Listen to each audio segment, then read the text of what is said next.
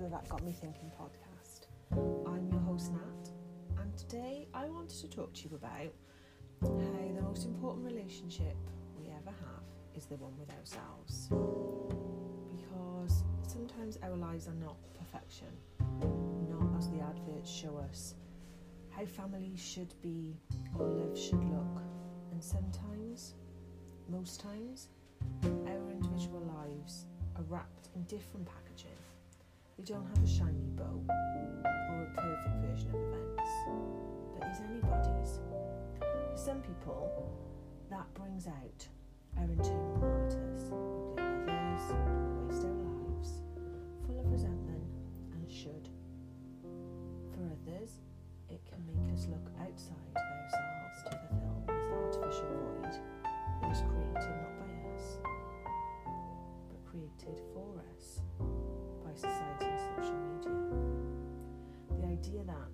version of reality and our lives don't measure up, then we need to compensate with other things.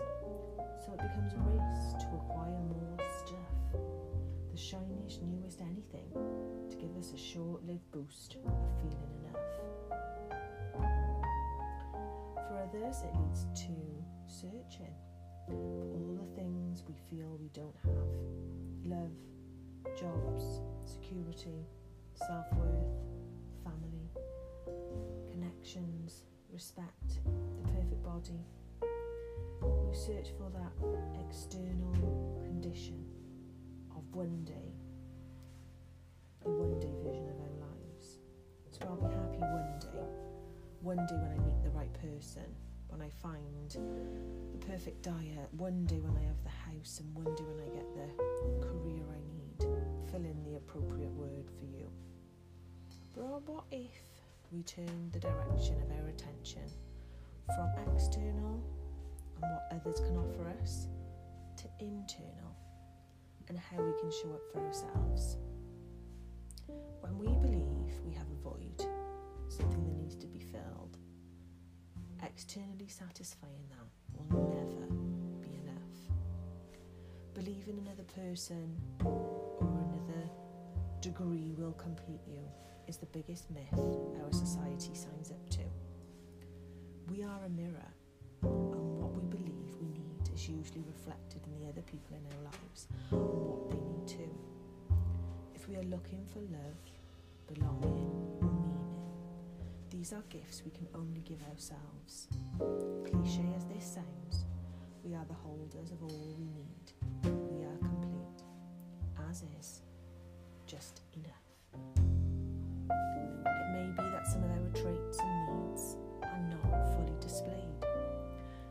Be we were born or brought up to turn down and dim those aspects of ourselves, so now it feels as if they are not present at all.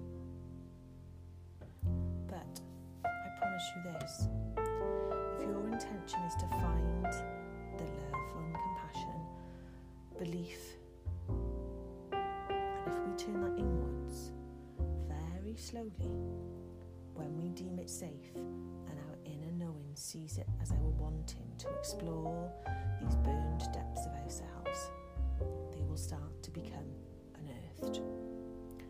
Like fire embers in the soil, you'll start to see the light and heat that you long for. As you tend to the embers, show yourself the love, respect, and status that you desire. The more you appreciate, the more it grows. The embers burn brighter until you reach a point where you thrive. You realize your potential, you appreciate yourself, and all your imperfect perfection. You appreciate all your quirks and your brilliance, your acceptance and compassion for you.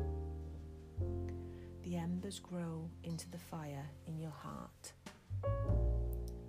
was there all along.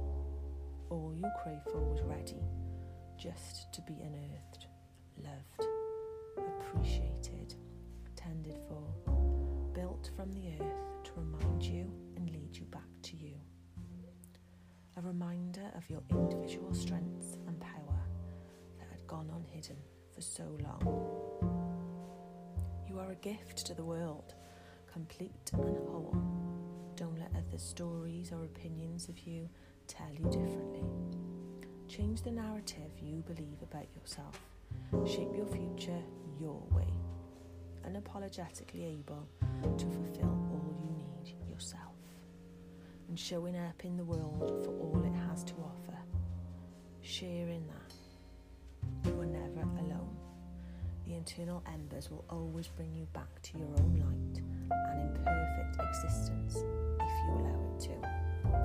I've got a quote this week from an author um, and meditator that I absolutely adore. Her name is Sarah Blondin, and she said, All that will matter, all that will ever amount to anything, is the relationship you have